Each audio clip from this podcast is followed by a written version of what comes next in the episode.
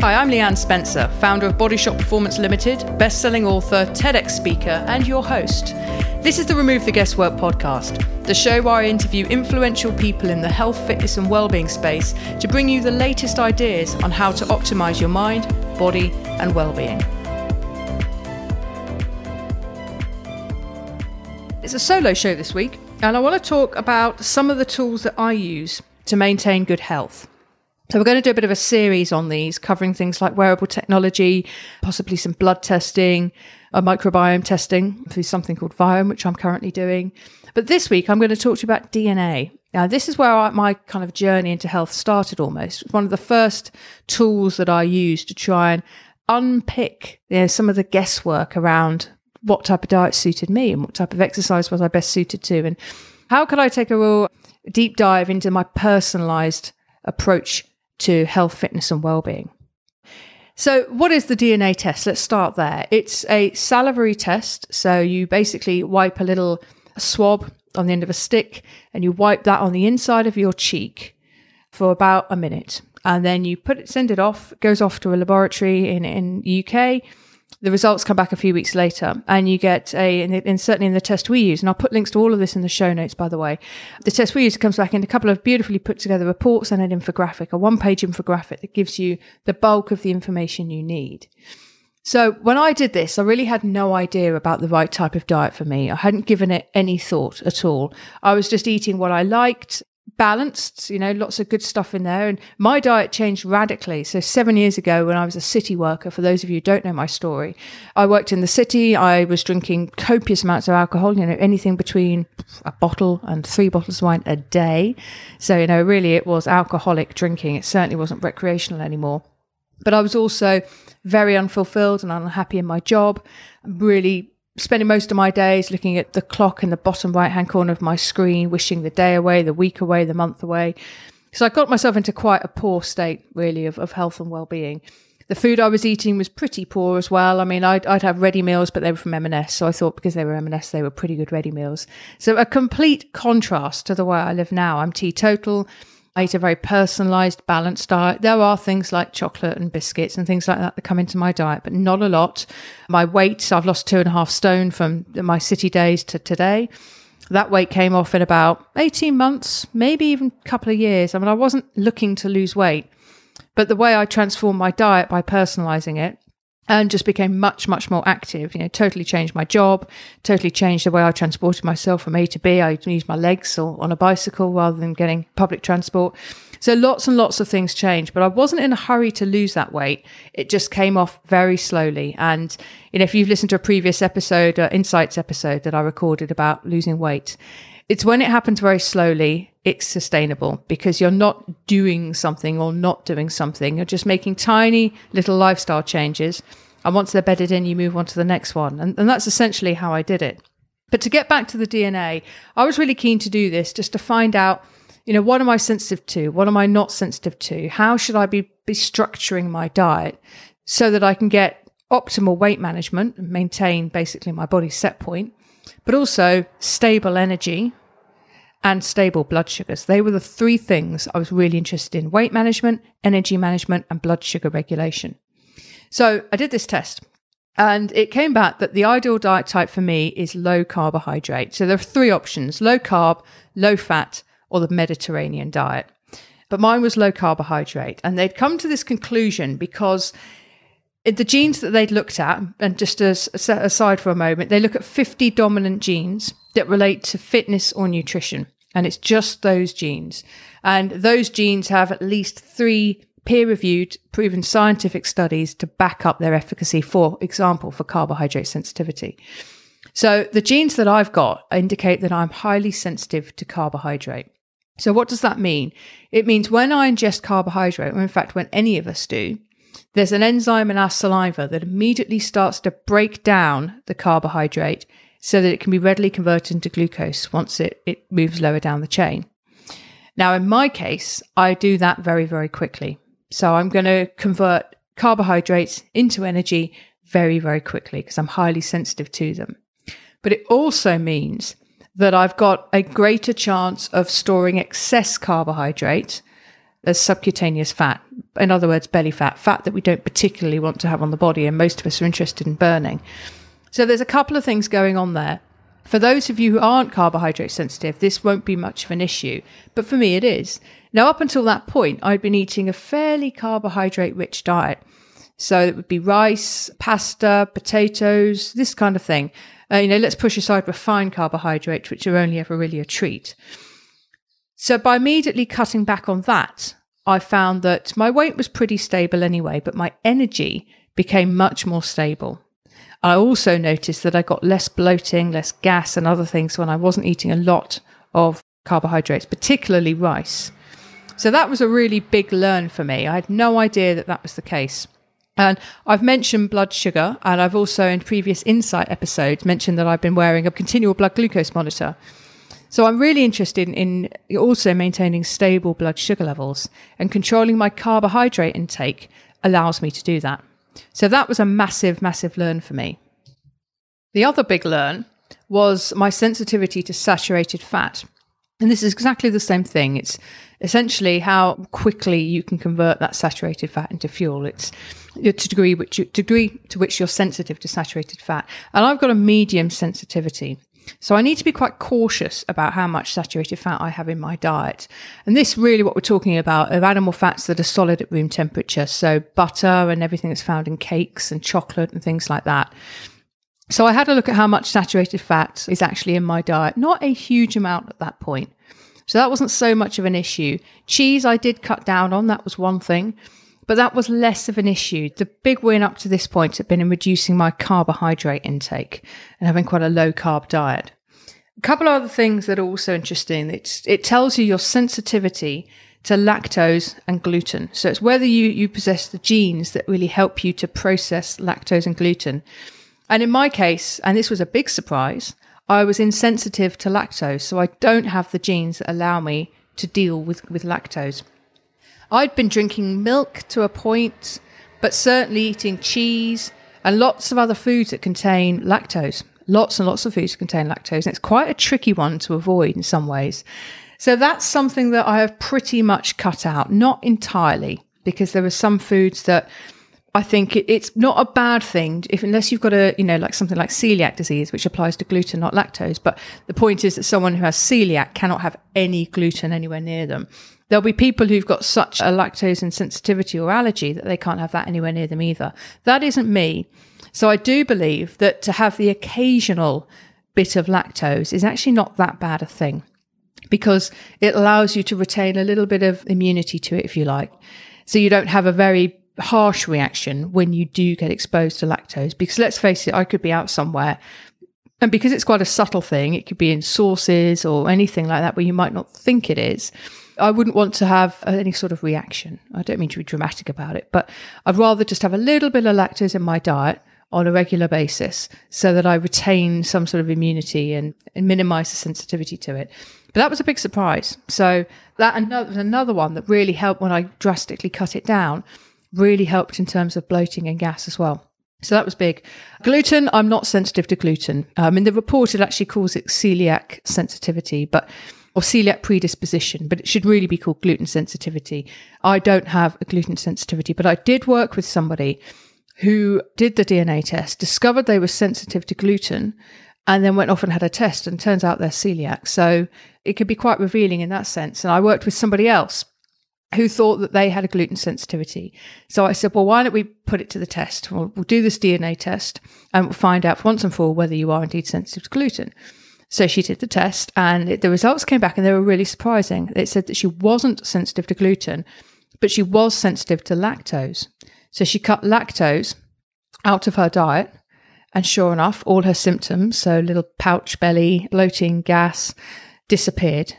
She brought gluten back into her diet, the symptoms stayed gone. She brought lactose back into her diet, symptoms reoccurred.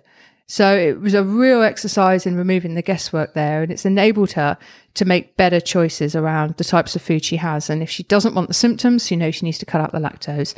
If she can live with the symptoms because she didn't want to do a total elimination and a permanent diet, then you know she she knew what she had coming basically. So there were four interesting things there. So the carbohydrate sensitivity, saturated fat, lactose, and gluten.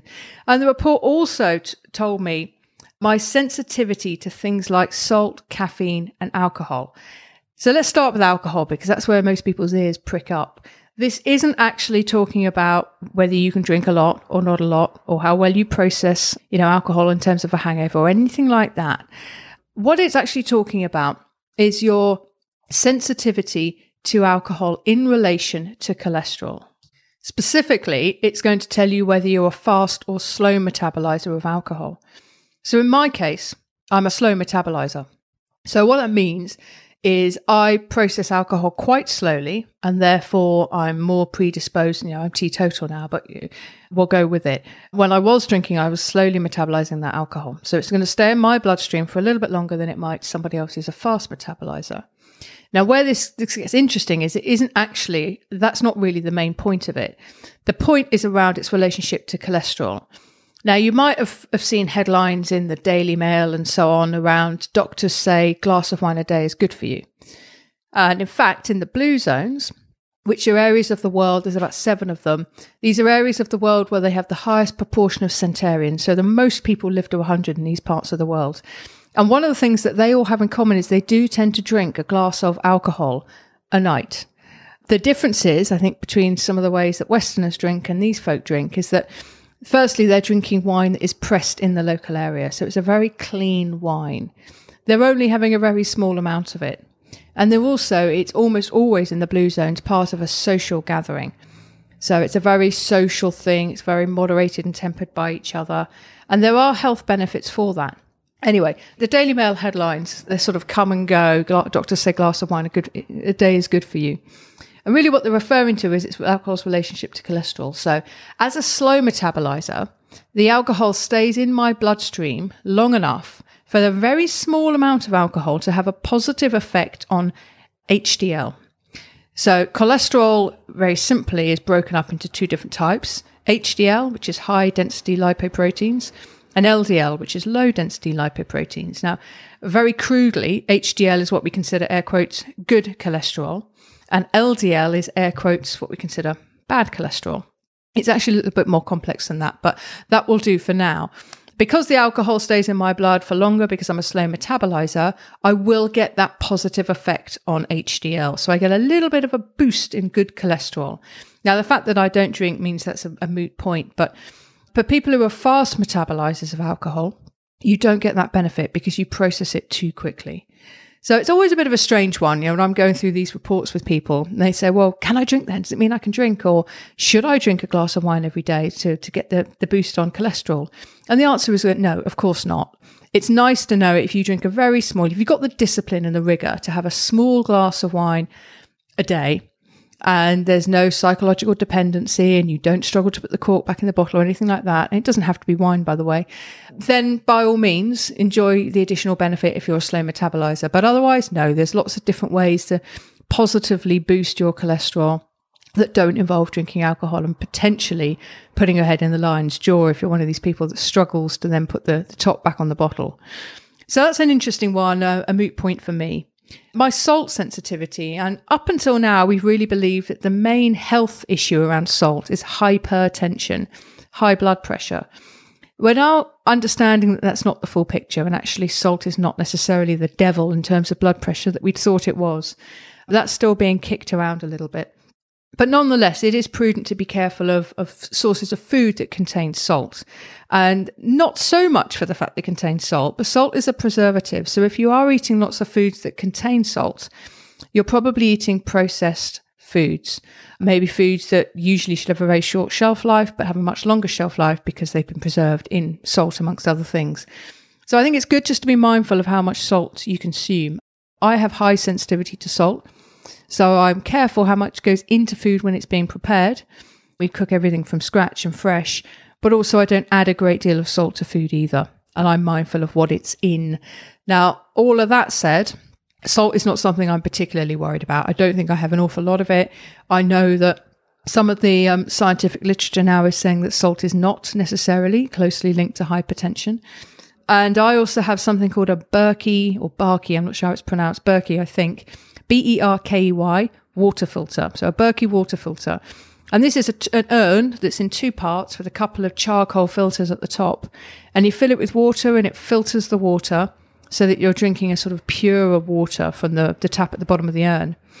And I have some Himalayan rock salt to hand because when the water goes through this filtration process, it actually gets the minerals reduced from it. So I have to add the salt in afterwards to make sure the water's mineralized. So I'm not particularly worried about salt. I understand that I'm highly sensitive to it, but it's not the kind of the, the key attraction to all of this for me. And I'm also a slow metabolizer of caffeine. Something else the report tells me. So I actually drink decaffeinated coffee, but before I switched to decaffeinated, I would limit my caffeine exposure to about two cups very early in the day. Now, Professor Matthew Walker, in his brilliant book, Why We Sleep, which I will also link to in the show notes, he says that uh, caffeine has a quarter life of 12 hours. What that means is if you have a cup of coffee at 9 a.m. and you're a slow metabolizer, like I am, 25% of that caffeine is still in your bloodstream at midnight. Now, if you're a fast metabolizer, maybe it's gone by 9 p.m. or maybe even slightly earlier, but you're still risking it with a cup of coffee with caffeine in, even at nine o'clock. So that was interesting. I cut my coffee down quite considerably from about four cups to two once I found out that information. I've subsequently gone decaffeinated because actually, if you dig down deeper into the report, I can see that my genetic profile indicates that I do not cope with caffeine well. So once I did a bit of deeper analysis into this stuff, I realized that actually I shouldn't be drinking caffeinated coffee at all. So I've cut that out completely. That was another big gain. You know, caffeine is one of the most widely used legally available drugs in the whole world. Yet it is really a, a, form of drug. It's a stimulant. And I think it's probably a good thing to try and get back off that. And it's something I know a lot of people struggle with. But so doing a test like this can also give you a steer on whether you've got the genes to be able to handle the caffeine. So that's, that's I think, an interesting one. What we've talked about up until now has been largely around macronutrients of carbs and fat, for example some other interesting stuff like lactose and gluten, and then some of the other things that you have sensitivities around. It's revealing whether or not you've got the DNA and the genes to be able to cope with this. So that's salt, caffeine, and alcohol, for example. The bottom section of the infographic, which I appreciate you can't look at, but I will post a link if I can on social media to my infographic. The bottom section of this, though, focuses on micronutrients in the main. The first thing it talks about is antioxidants. So these are dark leafy greens, but also foods that are rich in vitamins A, C, and E. And antioxidants are, are in the body really, or, or, need to be put into the body via food sources to help combat free radicals. And these can be cell damaging molecules that can be released through eating certain foods, for example, and via, and via various other things, other physiological processes. So I've got a raised requirement for antioxidants. This means I need to put more of these kind of things into my diet because my body is not necessarily producing the right amounts of antioxidants. So I do this via two methods. The first method should always be through food. So I'm consuming foods that are rich in antioxidants, foods that are rich in vitamins A, C, and E, dark leafy greens, locally sourced, organic, the best quality produce that I can find that contains antioxidants. But there's other things that contain antioxidants as well, fun stuff like dark chocolate, blueberries, lots of different things. So knowing I've got a raised requirement is really helpful because I can put as much food into my diet that's rich in antioxidants as possible. But the other thing I will do is take an antioxidant tablet. And I'll just do that literally as a supplement to supplement my diet on a day where perhaps I'm not getting so many antioxidant rich foods. I've got that supplement to back me up. And that's really how I see it. It's a backup. It's not a substitute for food. And on that note, I'll also take some tablets, which again I'll put links to, called Pukka Clean Greens. Uh, and you can get different brands of these, but Pukka, P U K K A, are the brand that I use. And it's basically dried powder comprised of greens. So that supplements my vegetable intake as well. So that's antioxidants. I also have a raised requirement for vitamins B6 and B12. So I will look for foods that are rich in these sources of vitamins and try and include as much of that in my diet as possible. Because again, I'm not that good at extracting that. I need to, to boost the body's supply of B6 and B12 through foods. D3 is an interesting one. So, vitamin D3 is actually a steroid hormone. And the way that we get this, we can get it from food, but typically we just can't get enough of it. So, for example, some fish, I believe, contain D3. It's really hard to eat enough of, of any food stuff. stuff to get enough of that. So I will take a supplement. But before I take a supplement for D3, I'll always get a test. Now, there's a couple of ways, or three ways you can do this really. You can find a test on, on the internet. You could go via one of our partners, which is Forth, and I'll put a link to that and their vitamin D3 test on the, in the show notes. Alternatively, you can go down to the doctor and just ask for a vitamin D3 test. But D3 is a really interesting one. I supplement at the end of winter and at the end of summer just to see where my levels are at. So, well, not quite that, but I, March and October, basically. So, pretty much end of winter, beginning of end of summer. And the reason I do that is because sometimes I've gone to reach for the supplements and thought, mm, I'll just do a test first. And actually, my levels are pretty good. So, you don't need to supplement. So it's always best, I think, to do whatever you can to take the guesswork out of health. If you can do a simple little blood test to find out what your D3 levels are, do it before you supplement. It is possible to have too much D3. It is quite tricky to do, but vitamin D3 toxicity does exist. So my recent test showed that I had enough, so I haven't supplemented with that. But I think it's an interesting one as well. And I've talked to people who complain of fatigue, tiredness, aches and pains, unexplained aches and pains in particular often one of the, low energy as well. Often one of the first things I'll suggest they do is just go and have a vitamin D3 test. And sometimes that is the issue. And particularly if you've come out of a long winter, or if you live in the hemisphere of the world like we do here in the UK, where you just don't get a lot of sun exposure, particularly obviously in the winter months. Last summer we had an amazing summer, but even then, a lot of people are office based and they can't get out and spend much time in it. So it's really worth having that looked at. That would be um, a big tip if you're feeling curious or in any way under energized or tired or achy and you're not quite sure why that might be, a D3 test is highly recommended.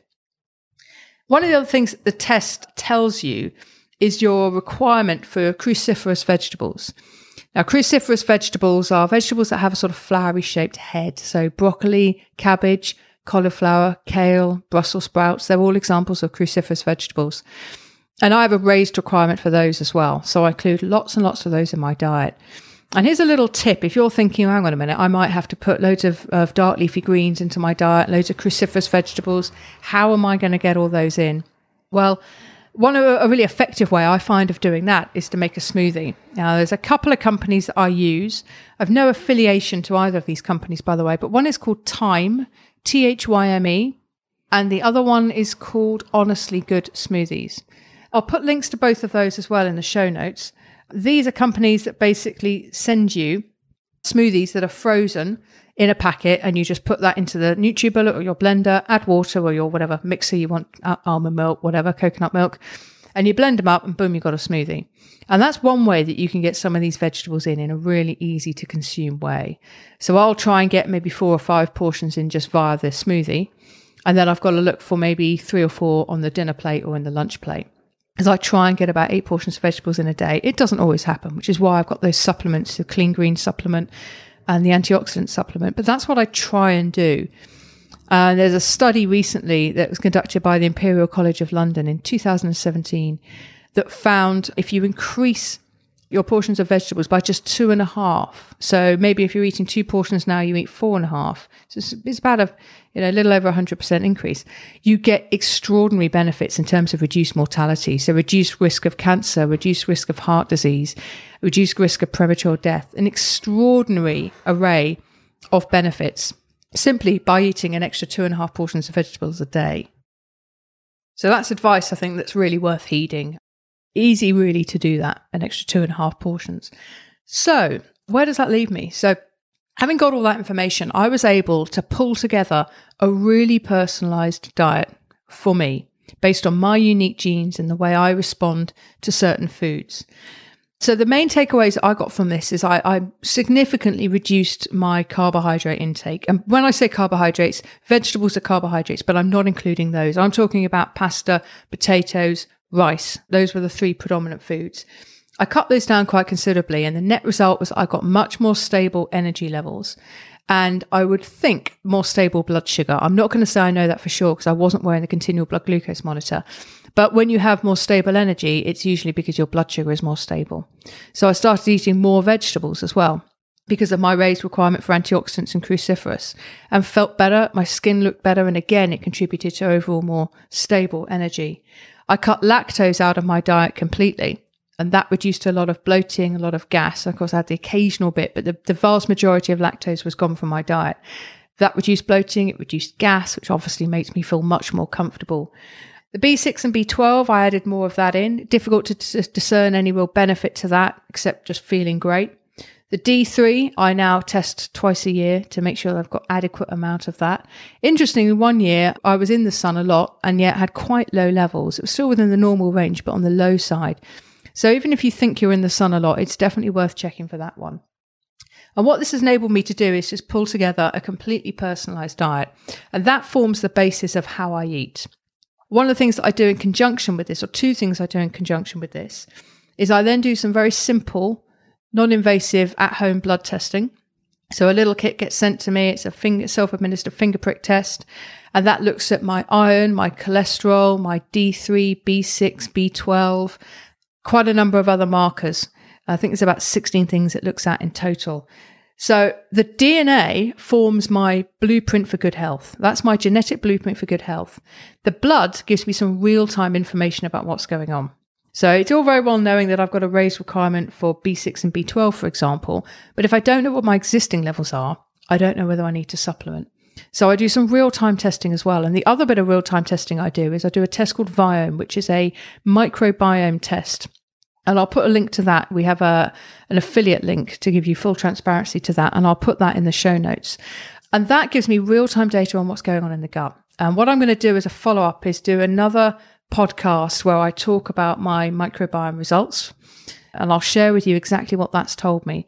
But I can juxtapose all that information to get a really personalized diet for me. And the upshot of having a personalized diet is I'm, I'm not struggling against my genetics. I'm eating a diet that works with my genes. I can get stable blood sugar. I can manage my weight perfectly. I never gain or lose weight. It's always bang on and I can make sure I'm getting the right things into my body that ultimately are going to enable me to live a long and healthy life because that's my ambition, as you would have heard before. It's to live to 100 and still be walking, feeding myself, and talking intelligently. So I know that even at the age of 44, definitely by now, I've got to be working with my body and not against it. So that's a little upshot of the or run through of my DNA. I'm going to link to everything we've talked about in the show notes, but Last time I did an insights episode and I just touched on this, we had a big a big sort of outpouring of questions. So if you have got anything you want to ask me on this and it's not answered for you in the show notes, then send me an email, Leanne, L-E-A-N-N-E, at bodyshotperformance.com. Alternatively, you can jump onto our website, bodyshotperformance.com, and have a look around there and contact us through the contact form if you've got questions. If you're reading this or sorry, listening to this and you got to us through social media, then just post a comment and we'll come back to you straight away and, and take your question and hopefully answer, answer it for you. So that's it from me. I'll talk to you very soon and thank you for listening. Interested in finding out what your health IQ is? Jump on our website www.bodyshotperformance.com and click on Take the Test. It'll take you through to a short two to three minutes test, and at the end of that, you'll get a scorecard and a free 39 page report based on our six signals sleep, mental health, energy, body composition, digestion, and fitness. And if you've enjoyed this episode, please think of someone who could really benefit from the content and hit that share button and send it across to them. And of course, don't forget to subscribe and leave us a rating and a review. Thank you very much for listening.